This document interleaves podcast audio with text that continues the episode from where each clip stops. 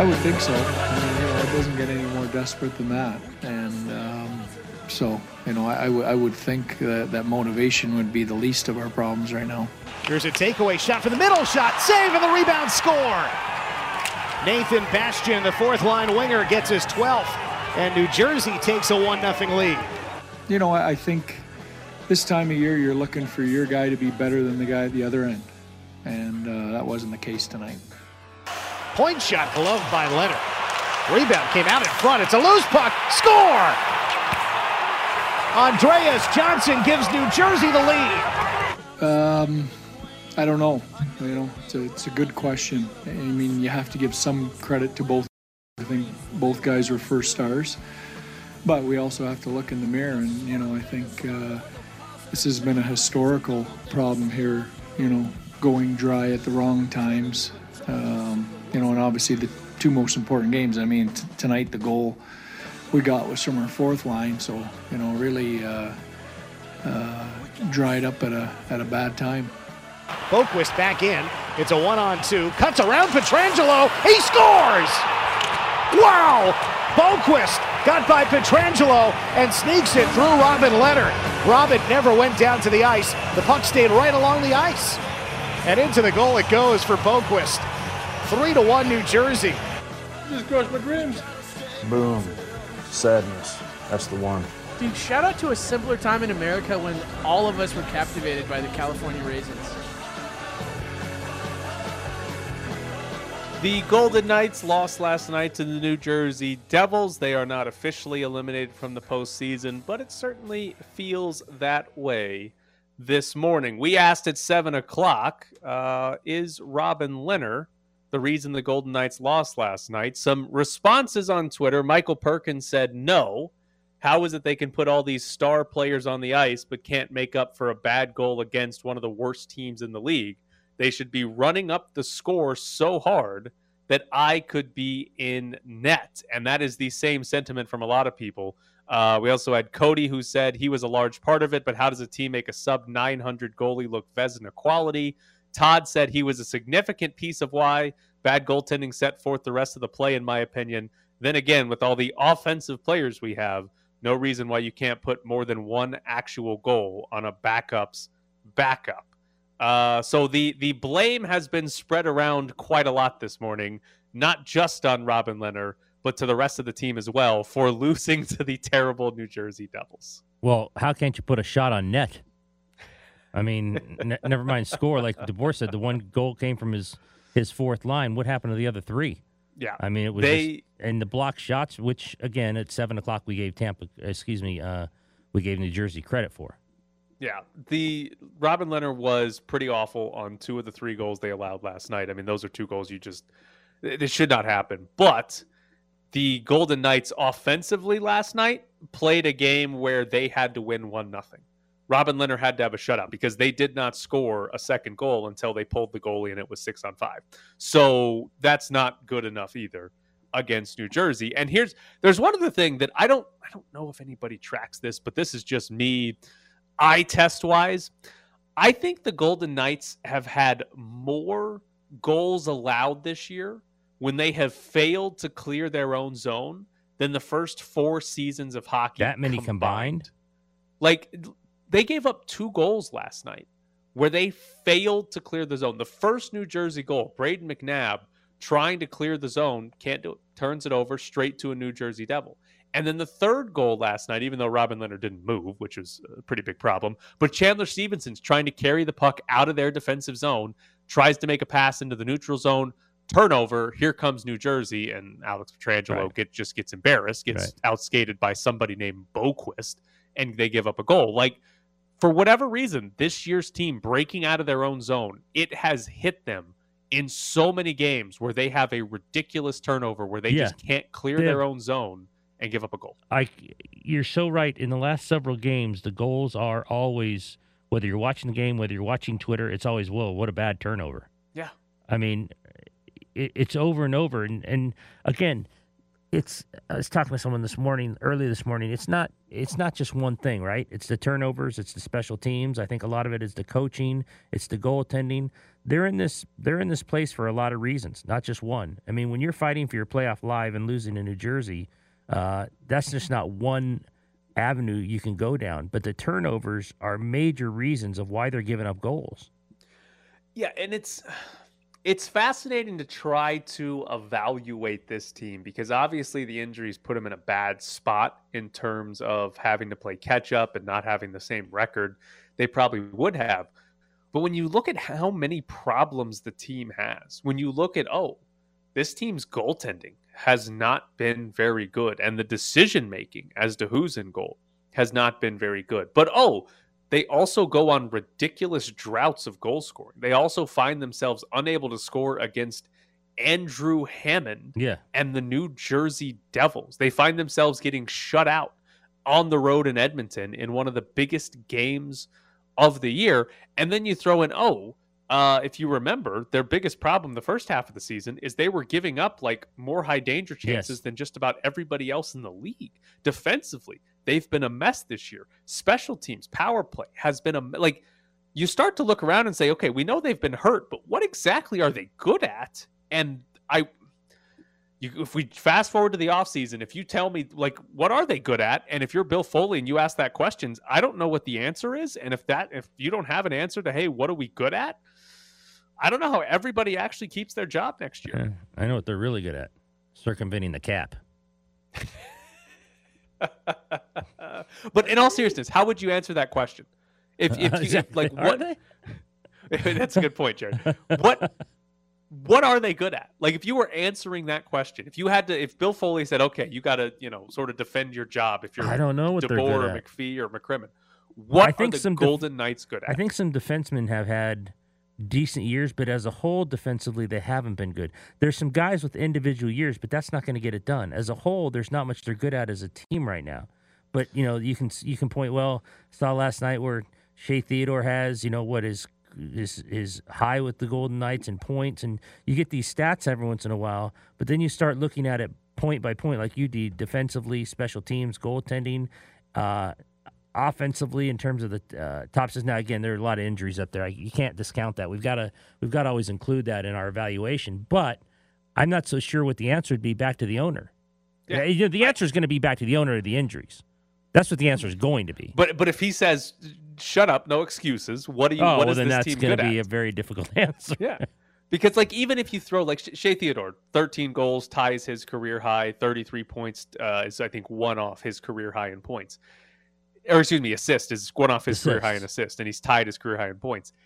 It's still 13 goals and 33 is that that's not an unbelievable offensive season. It's a good offensive season, but it's not like Shea Theodore is uh, leading the league in goals among defensemen. Like that's not happening. He's having an, a, a solid production year from a point standpoint, but he's nothing special. He's been nothing unbelievable. I honestly, I can't think of something you point to. They have not had good goaltending.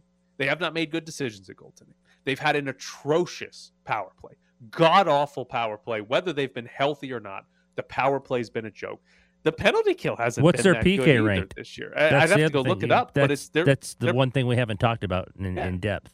they're I'm pretty sure they're pretty average in terms of the penalty kill this year as well. So they're not really good either way, special teams wise, right? And then you start talking about defensively. I don't know that they've been very good defensively. We've just talked about how they've had turnovers in their own zone that lead to good chances, lead to goals against. And like what else are we doing here as far as offensively? They're certainly not good. Like I I don't know what this team is good at. Like we talk about, hey, they get to the playoffs, they could be a threat. What are they good at? What like what is this team actually good at that you think, oh yeah, they could be a threat? They've got a good collection of names. There's a lot of name power on this team. But if Robin Lehner's a bad goalie, if Mark Stone, whatever, he said he wasn't 100%, but if Mark Stone's not forcing turnovers and creating chances, if William Karlsson can't score, if Max Pacioretty can't score, if Jack Eichel's not making game-breaking plays, like they're not getting any of that from any of their big names. This team's just bad. Yeah. They're, they're just a bad team. And they can still make the playoffs. Yeah, they can. They're not. But I told you that yesterday. They're not making it. But they're masquerading as a as a contender when in reality they're bad. And uh, like you look towards next year, have they been bad enough that you look at next season and say, okay, even if everybody's healthy, that I still don't think they're very good. No. I'm not so sure because I don't know who the goaltender's going to be, but I don't think it's going to be Lehner. I, I, So- we had Dave Shane on yesterday. I mean, you start talking about the cap and all of that in the offseason, especially if they don't make the playoffs. And Logan Thompson has played well enough to you're like, okay, maybe he can be the guy. Um, I, I don't know who the I don't know who the goalie is going to be before we can even say they're going to be any good. Do you believe in like chemistry at all? That th- these guys haven't played much Uh. together. The lines have been changed a lot. The injuries have made it a problem. That hey, they've got enough talent. Uh, give them an off season where they're all pretty much healthy, can play together. That they'll be better. They'll I- score more just by that. I just of believe in chemistry a little more than I believe in momentum, and I don't believe in momentum at all. that doesn't exist. I believe in it a little. Yeah, I, I believe if Mark Stone misses 30 games or whatever he missed and he comes back in, he's at 80% and he's skating on different lines each night and, and trying to get back in the fold. Max Pacioretty misses all these games. I think there's something to that. I don't know if it's chemistry with other guys or just rust trying to get your own rust off and trying to get back your, your legs and, and, and your conditioning. So I don't know if it's chemistry with someone else or you just have to get back to who you were and then you're going to play better. And I think to take last night's game as a very specific example, sure, chemistry, rust, that might impact you in terms of hey, you don't you don't beat a good team, you don't win the division. I don't think any of that should impact your ability to beat the New Jersey Devils last night. No, No, I, I don't think any of that. Loss. Yeah, I, I don't care if you if Mark Stone is eighty percent. I don't care if they have they've putting lines together that have played a whopping seven minutes ever. No, together. It's a horrible loss. I, it, the New Jersey Devils suck. Right, And to lose that game, there's there's zero reasonable excuse. Last thing though, this is very important because I complained about it. Did you see Logan Thompson finally got new pads? How couldn't I? I'm on Twitter. He got new pads. He finally matches the Golden Knights jerseys. He's not walking out there with those block gray pads anymore. It, there you go. Logan Thompson. No more silver pads or gray pads, whatever they were. I thought that was for sure a sign he was going to start, by the way. When you walk out with new pads, I thought it was, oh, he got the new pads. He's the guy. And then he's on the bench with his new pads. So they blew it. The pads should have told Pete DeBoer what to do. It I'm a pad guy like I'm a jersey guy. Oh, well, we're turning you into a Jersey guy. We're true. making you more and more like a Jersey guy. So don't worry, you'll be a pad guy here very, very soon. Coming up next, it's Bischoff's Briefs. Is Tyler a know it all? Can you prove him wrong? Tweet at Bischoff underscore Tyler and at Ed Graney.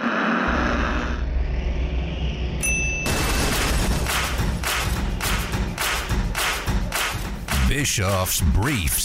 Speaking as an extremely clever person, I feel a bit personally attacked by the concept of an evil genius. Anti intellectualism is rife in the world today, encouraged no small amount by a media concerned that their advertisers' claims that their breakfast cereal induces hallucinogenic bliss and woodland creatures might not hold up to rigorous academic study. Bischoff's Briefs. Well, let's see how far your f- street smarts and common sense go you when you need someone to figure out how to turn a city sized clod of oceanic waste plastic into drinkable water and hospital grade insulin. Bischoff's Briefs. Just because I'm smarter than everyone else doesn't mean I look down on people. Someone has to make my sandwiches. Just because I can envision a vastly more efficient society with myself as absolute dictator doesn't mean I want to go to that amount of trouble. Just because I ordered the installation of an oubliette in my basement doesn't mean I have sinister intentions for it. Bischoff's Briefs. So stop asking questions and get your jackhammer out.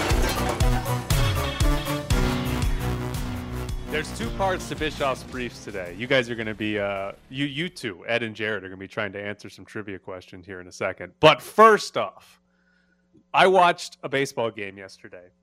In the span of two half innings, there were four bunts, and I do not know what year I was in. Um, Ned Yost.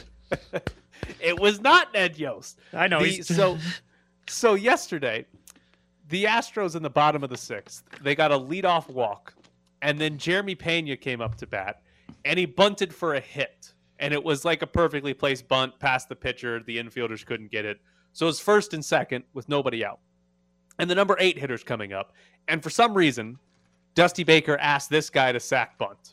And he failed, did not get a bunt down, and with two strikes, he had a fly ball to right field moved the runner to third base. So semi productive out, but Dusty Baker asked this guy to bunt. So so far, we're three batters into an inning. One guy has bunted for a hit, and another guy has failed to get a sack bunt down. So first and third with one out, and now Dusty Baker asked the number nine hitter, who's the Astros catcher Martin Maldonado, who has one hit on the year, to drop down a sack bunt. And he does so, and the run scores. So the Astros bunted in a run yesterday in the bottom of the sixth inning. And I honestly didn't have a big problem with it other than asking the number eight hitter to sacrifice. The guy bunting for a hit, if you're bunting for a hit, that's fine because you're not giving up an out. The guy who's got one hit on the year, sack bunting to get a run home, that's great because otherwise he probably would have hit into a double play and into the inning. So I don't have a big problem with it. But then in the top of the seventh, the very next half inning, the Angels come up and the Angels with back to back hits. And then Joe Maddon has his eight hitter sack bunt, moves the runners up to second and third. And then his nine hitter also tries to bunt and bunted right back to the pitcher. So nobody advanced and he got thrown out at first. Then they go back to the top of the order, which is Shohei Ohtani. And guess what? The Astros intentionally walked him because the Angels left first base open. They get a fly out to in the inning. The Angels in one inning, after getting two hits, gave up two free outs and allowed the Astros to walk Ohtani for with no punishment. Unbelievably stupid by Joe Maddon to drop down two bunts in one inning. And it's not even the dumbest thing he's done this year because he intentionally walked a guy with the bases loaded already. He's I'm he won a World Series for my team. I think he also might be like everyone's like, "Ah, oh, he's he's a crazy genius." Right, right. I think he might just be like he may need those glasses to read now. Like I think, well, he, I think the game also, may have passed him by a little bit. And you make a good point about the crazy genius. I think he buys into it. Oh and, yeah, and he overthinks the room, like walking Corey Seager at the base load. Like I'm going to do this, and it's going to work out. And they eventually won the game eight to seven. But you know, everyone's going to say how great I am. When everyone said, "Joe, that was like the dumbest thing you've ever done." I mean, every once in a while he'll be like, "Ooh, I have a pitcher who sometimes can play in, in the outfield. I'll do a double switch," and it's like, eh, why? Yeah, why? Yeah. Like why? Yeah, just He's get, get just another of reliever. Things to do. Yeah. Not anymore, Jared, because the DH is here for all teams. Doesn't have to worry about that. I All bet right. he still does it. I he might. He might try to do it. Be like, that's Ohtani guy. We're gonna leave him in the left field for today. All right. Here's uh here's what here's what you guys have to try to guess today because I, there's some fun answers on Uh oh, here. are these numbers like candy? Uh no no these are Oh, these okay. are not numbers. You're gonna be guessing names. I think the way I want to do this is you guys alternating turns, but I want to see if you guys can guess the top 10 all-time goal scorers in Golden Knights history. So I'll give you, I'll tell you two things. One, or I'll, I'll give you two things here. One, there's actually 11 because two guys are currently tied for 10th. So there's Okay. technically 11 on this list. And two, I get, I guess we'll we'll start with Ed. So just we'll see who can name the most Yeah. top 10, technically 11 goal scorers. I'm in trying to name Knights 11 history. guys. No, you, no, you just name just one at a time. Oh, you Jonathan, name Mar- one. Jonathan Marchessault. All right, he's on the list. You get a point. So, and uh, I'll let you know if he's not on the list. And yeah, so there's one. Jonathan Marchessault is number one all time. Cody Eakin. Cody Eakin, number nine all time. I gave that one away yesterday. William Karlsson. William Karlsson is number two all time. Uh, um, I, I, it's going to be somebody weird, so I kind of want to go Yeah. with like Neal. James Neal is not on the list. Uh, Chandler Stephenson. Chandler Stephenson, number eight all time. oh, okay. So then Mark Stone. Mark Stone, number six all time. Oh, this is now we're getting down to it. Yeah. Well, I gotta say, I guess I gotta say Pacioretty. Max Pacioretty, number four all time. Dasney? Paul Stastny, not in the top 10. Ah, okay, I got to stop guessing old players. Oh man. Uh, I'm gonna miss on this one. I'm gonna miss on this one because I'm thinking defenseman. I'll just say Shea Theodore. Shea Theodore, number seven all time. Riley Smith. Riley Smith, number three all time. So, okay, before you guess, Ed, right now, Jared has three, Ed has uh, five. Uh, there are three names left. So, if Jared gets all three, he will win this uh, challenge. Not a chance. Jared is the Knights and I'm the Kings. I genuinely, yeah. It took everything in my power not to say Oscar Lindberg. So let's. uh So, Ed, where are you going? Oh man, this is a tough one now. Now we're getting down to like, now we're getting down to like, this seems like third and fourth line guys, right? Unless I'm missing someone from from before who's already been moved on or who's already been traded. Um, mm, I'm gonna miss it and just say Alex Pietrangelo. Alex Pietrangelo is not Okay. in the top 10, technically 11. Uh, Jared, the, the door is open. Yay, great. Uh, we already did Marchstone Karlsson. Schmidt. Nate Schmidt is not in the top 11. I will tell you guys this. There is one obvious one, and then two sort of you're going to say who or what. So there is Now, one this is- obvious one that's still left. Tomas Tatar. No, Tatar does not make it. Perron. Might, David Perron did not make it either. Ah, Erik Haula. Erik Haula tied Yep. for 10th. okay, then I'm all right. Then I can't make it. Uh, Right? do you still do you still want to try to guess the last two? Uh, no. No, not at all. Ed, do you have any more guesses? Have I wrapped this Ooh. thing up? McNabb. Yeah, it, uh, Brayden McNabb is not in the top ten. Have I wrapped Uh, it up? yes. You have you have beaten Jared Yeah. in this. I will not continue. Okay, so Uh, number retire, five, undefeated. number five Oh. all time is Alex Tuch. Oh, all right, all right, okay. We Uh, should have got that. Should have yeah, got that. we should have got that. Tied with Erik Haula for tenth all time in Golden Knights goals is Tomas Nosek.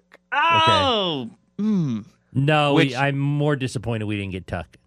Yeah, you probably should have gotten. should have gotten Tuch. Tuch. That one, I think Tuch. Yeah. so. I talking about Tomas Nosek here though. How the hell is Tomas Nosek a tenth all time in goals scored? I He's had the got wrong a- Tomash. he's got a no sick for the uh, goal. Oh, I guess he. yeah, uh, can I give myself the loser yes. game show sound? Probably, probably. And now here's I have one more trivia question for you. Can you name the Golden Knight that was drafted by the Golden Knights that has scored the most NHL goals for the Vegas Golden Knights ever? Drafted. Expansion draft included? Is No. expansion draft No. included? No, regular regular NHL draft. So we're obviously it's not Nick Suzuki. He did not score for the Golden Knights, but we're talking guys like Nick Suzuki or Erik Brännström that they drafted, but actually played and scored goals for Vegas. Cody Glass. Cody Glass is number two. He has nine goals. There is one draftee that has more career goal or more goals for the Golden Knights than Cody Glass. Hmm, interesting. I just keep thinking of expansion draft guys. Yeah, that's my problem too. Just- Uh, The answer Give it is to. Nick Hague. Oh, oh, okay, okay. okay. He has 10 goals. If that uh, and that is a good illustration of a the Golden Knights general front office strategy to not care about their draft picks, but B one of the bigger problems with the team as far as roster building against the salary cap goes. They have gotten virtually zero production in their entire history from guys they drafted. When Nick Hague is your leading goal scorer as a draftee with 10 goals, uh, they just they they have not gotten cheap production from young players that they drafted. It just hasn't happened. And Cody Glass gets traded away. How many games? Cody Glass got called up recently. Didn't Yeah, he? saw him coming out of the tunnel smiling. He's back. Smiling. Or he He's was back in he the back NHL. a couple of days ago. I don't know if he's been sent down again. Might But- be one of those Golden Knights thing where you put a kid on uh, the 215 and just keep bringing him up. Given uh, how Erik Brännström and Cody Glass have performed, it's probably a good thing the Golden Knights traded away all their first round picks. oh uh, well, yeah. I mean, Brännström, I think is he's he's been up. He, at least when they played here, he played. But not. But he's not good. no, Like, no, no, no, no. He hasn't done yeah. anything. He hasn't done. Anything. He's not anything. good. No. Not good at all. All right. Coming up next, Ryan Wallace joins the show. This isn't the Alex Ovechkin Power Hour. This is the VGK update with Ryan Wallace. Follow him on Twitter at Ryan Hockey Guy. I'm out. All right, Ryan. Very important question. Very hypothetical question for you. Bill Foley sits you down, and you are Pete DeBoer, or George McPhee, or Kelly McCrimmon, and he asks, "What is this team good at?" What's your answer? Uh, I mean, they're good at uh, throwing 40 shots on goal. Um, they are good in transition. It just hasn't been something that has been reliably consistent over the last few games. Um, I, I think that this team is good at controlling play at times. I think that they are good at um, playing up to their competition, playing some of their best games against some of the best teams in the league. And I think that this team um, is is good at losing in a way that makes you really think that they should win.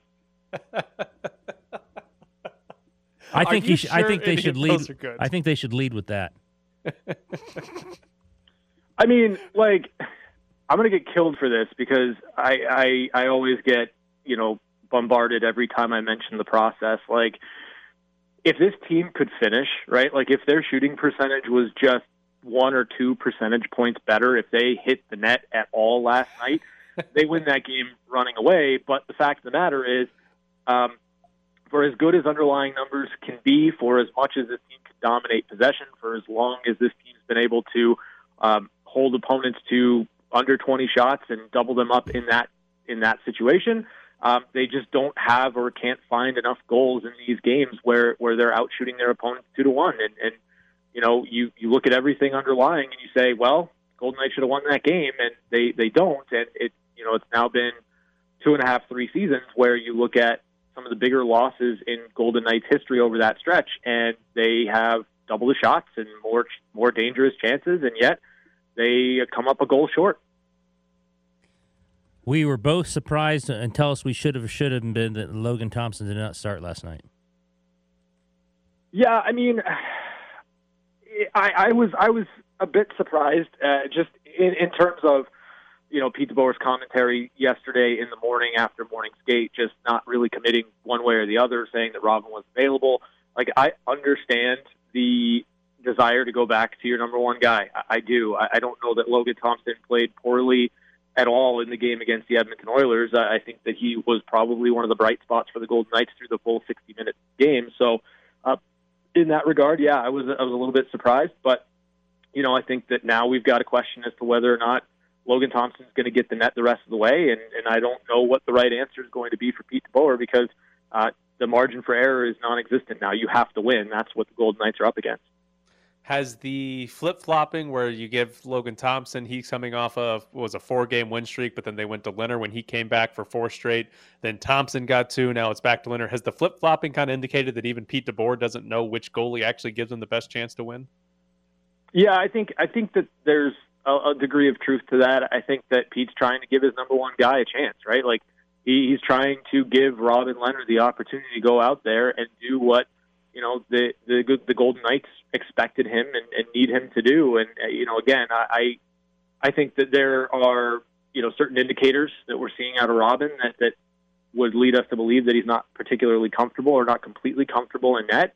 And you know, in, that regard, I think that you, give yourself a, a different look or a different outlook in the game if you go with the guy in Logan Thompson that it looks very comfortable in there. So uh, I'll be very curious to see who's in net for the Golden Knights on Wednesday, and then what type of, of performance you get out of that position moving forward.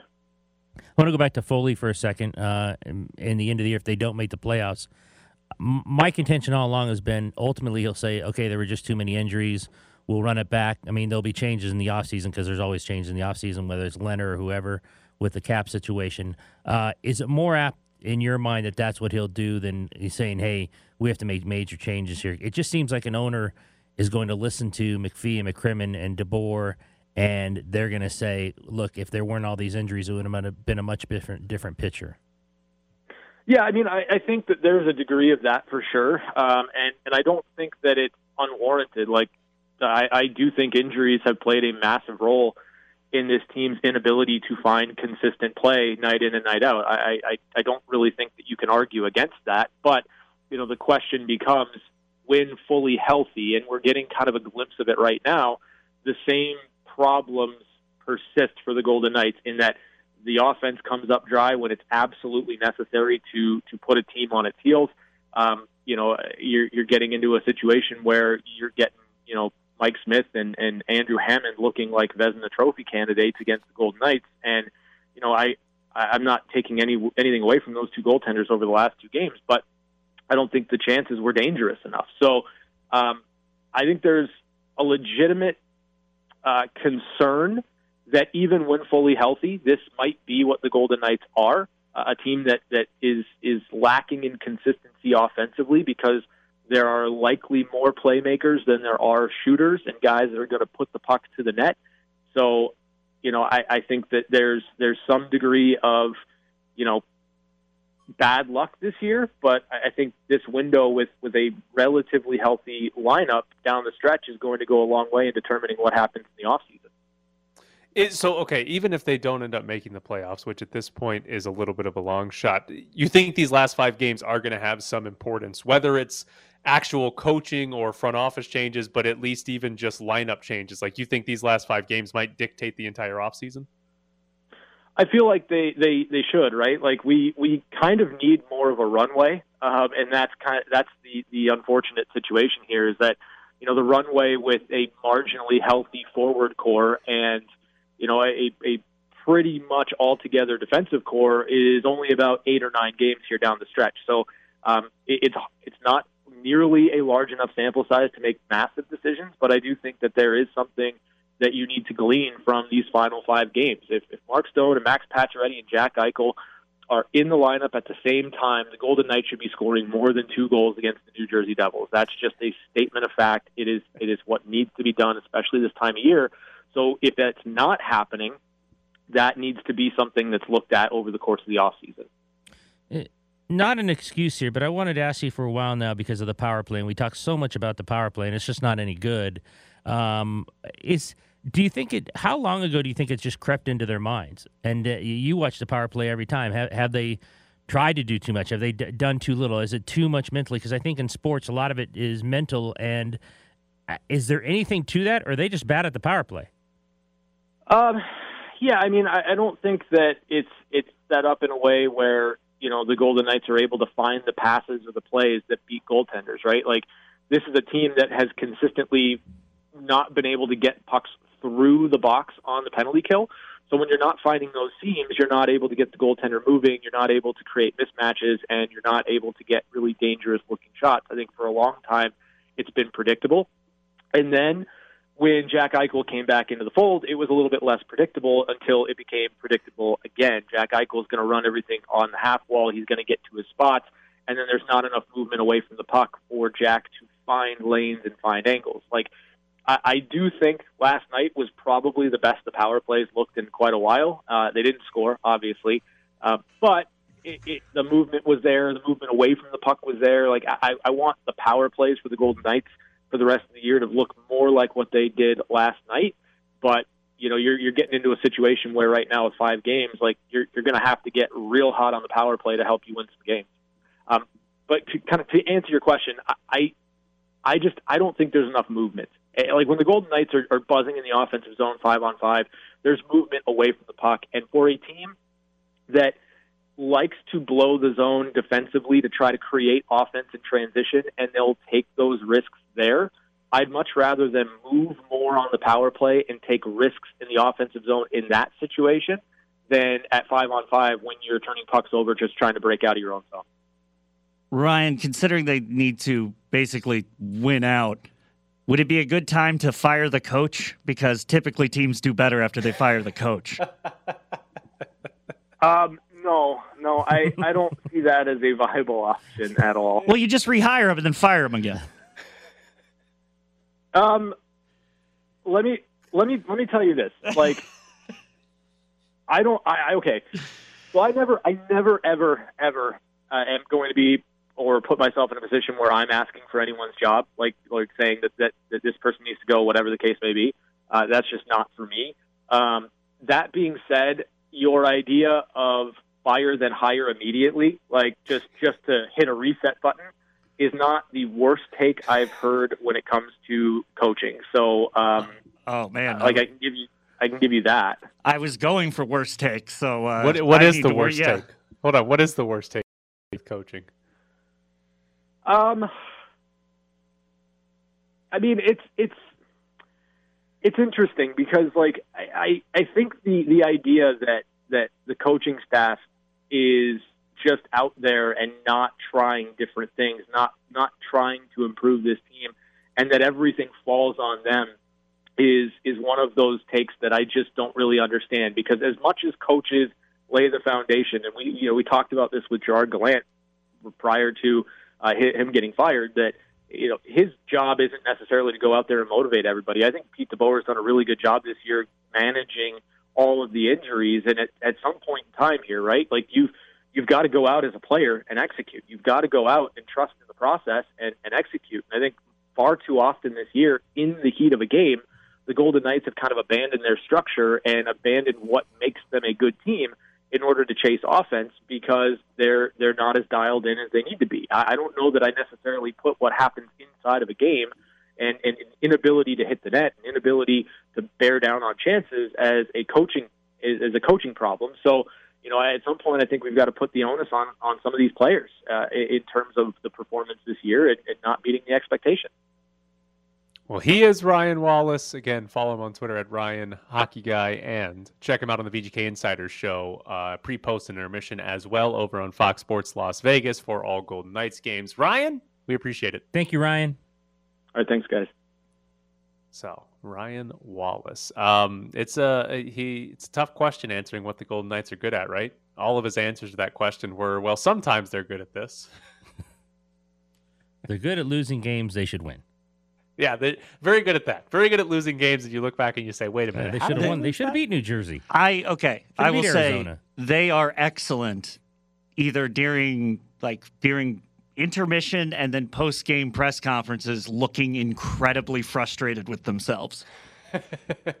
uh, Jared, by the way, I'm disappointed in you that you did not have the worst. I uh, thought, coaching segment. come on, man! I, I literally suggested we fire the coach and then rehire him. That can't. There can't be people dumber than me. I think Sinbin suggested Mark Stone as player coach one time. Oh, that's. I mean, if you're going to do that, shouldn't you do Alec Martinez? Because at least he does good hat or intermission speeches. Oh, it's a good. Oh, was that's a good this point. is this is before we knew about Alec Martinez and his rah rah during. Maybe that's what they're missing. Coming up next, do the Golden Knights need more Alec Martinez talking in the locker room? Want to be part of the show? Call the Press Box voicemail and let us know. 702 720 4678 and leave your opinion. And that's belted deep to right field. And you can kiss that one goodbye. Deep into the second deck. Yordan Alvarez with a two run blast. Fastball. And it's ripped to right center field. And Goodwood. Another two run shot. 2 1, hit hard in the air, deep left field. Tommy Pham going back. This one's going to go. A two run homer for Manny Machado. Just like that, the Padres are back in front. There's a fly ball into right center field, and it is gone. A home run. Bellinger, not a terribly high fly ball, but certainly far enough. Live from the Findlay Toyota ESPN Las Vegas studios, this is the Press Box with Graney and Bischoff. Everybody's surprised Cody Bellinger's hitting home runs. Apparently, Yeah, that's Barely the that home broadcast. That was Charlie Yeah. Steiner with the home broadcast. Ah, it's a home run. Not a particularly Um, high Yeah, one. not a particularly high hit ball. Uh, by the way, Ed, my uh, like monthly thank you to the Dodgers for Yordan Alvarez since the Dodgers traded him away for a relief pitcher in 2017. Uh, he's really good. Hit two home right. runs last night. Okay. Uh, just he would have been Yeah, helpful well, for the what are you Dodgers right do? now. Yeah, it's pretty good. Um, first off, I have uh, what seems sounds like a, a wrong stat. Uh, UNLV softball pitcher Ginny Bressler was named the Mountain West softball pitcher of the week. She over the weekend pitched in two games through uh, did not allow a run in 17 innings pitched while striking out 26, and she threw one no hitter. What? Against, I think, San Jose State. Yes, it was Okay. against San Jose right. State. Uh, She's for- really good. She's if they're gonna make regionals, it's gonna be because mostly. Well, not I shouldn't say mostly because I think they're really good, but she's gonna play a large part in it. They are 30 and 10 this year. Jenny Bressler has a 1.9 ERA good. on the season. Uh, she has six shutouts Yeah. on the year. Um, yeah, very good. I would Somehow, think. I don't know if it's like baseball, but I would think you got to win the conference tournament. I don't look. I'm not gonna pretend to know the Mountain West softball RPIs right now, but the baseball is absolutely you have to win the conference tournament. Yeah, I do not know if softball is quite the same as baseball and most other Mountain West sports, but I I, I would not say that's a bad guess on your part. Uh, but yeah, it sounded like a fake stat line: 17 innings, 26 Yeah. strikeouts, uh, and one no hitter mixed in there over the weekend for So the Jim Mountain West, Uh, in Mountain two West finally got it right with their with their player of the week. Yes, she did win pitcher of the week. That the she week. did. She got pitcher of the week. so, uh, yeah, pretty ridiculous stat line. Now, I also have another update. Do you remember Mike Grimala the last time he was on this show? He told us about his KFC adventure. Yes, Kentucky Fried Chicken. Yes. and how he ended up with thirty-one dollars of food. Yes. Yeah. I think I saw a commercial a minute ago for what Mike Grimala got. They have a it, they have an eight-piece tender combo, which is eight chicken tenders, four biscuits, two sides of fries, a side of mac and cheese, and that that's what he got, right? That Yeah. sounds right. I thought he got more chicken tenders. I thought he might he have get more than eight chicken tenders. Well, is what you just said thirty-one dollars? I don't know. They did not say the price for this. The four massive biscuits sound right. The two side of fries sound right. And the mac and cheese And that just and lives in his fridge Yeah. now. Yeah. I thought he got more tenders than that. What Maybe you he just did. said, 31's too much. the the so what okay the funny part about the commercial is they depicted it with like three people sitting around eating it Not many tenders, two each. Three meanwhile each? meanwhile this is what they upsold one person in mike Uh, Grimala when he was there So I I once dated a girl that would get the bucket. She would get the bucket and like the the three sides and the five biscuits or whatever, Right. and I would just like eat a biscuit and like one piece of chicken, and she would devour the entire thing in front of me. It got to the point where I'd just watch it out of sick amusement. Like, oh, she, that's a lot of. She weighed 105 pounds, and I was just like, "How are you doing Yes. this?" it Those are wasn't people that drive you until it wasn't until i was in college that i knew kfc sold like individual sized meals Yeah, like the two and three piece. Right, like because Yeah. my grandfather, he liked KFC, but he would he would just order a bucket and a bunch of sides, Yes. and that's that's like what we would eat for dinner or something like that. And apparently, my mother would do the same thing. We didn't go to KFC very often, but every now and then we'd go to KFC and it'd be a bucket of chicken and here's some mashed potatoes or whatever. Yeah, exactly. I did not because that's the only way we ever got KFC. I didn't know you could go to KFC get Yeah. just like a combo meal for one person Two-piece until I was like until I was like 20 years old. Two piece original. I didn't know I didn't know Yeah. that was real. I thought they only sold buckets of chicken. I thought they just sold massive You buckets think of chicken. one person went and got a Right. bucket? Yeah. Well, I- Jared's girlfriend did. well, I was like, I'd never go to KFC because I don't want a whole bucket of chicken. That's way too much food. Until I was like 20, and I was like, oh, they sell these in smaller bites.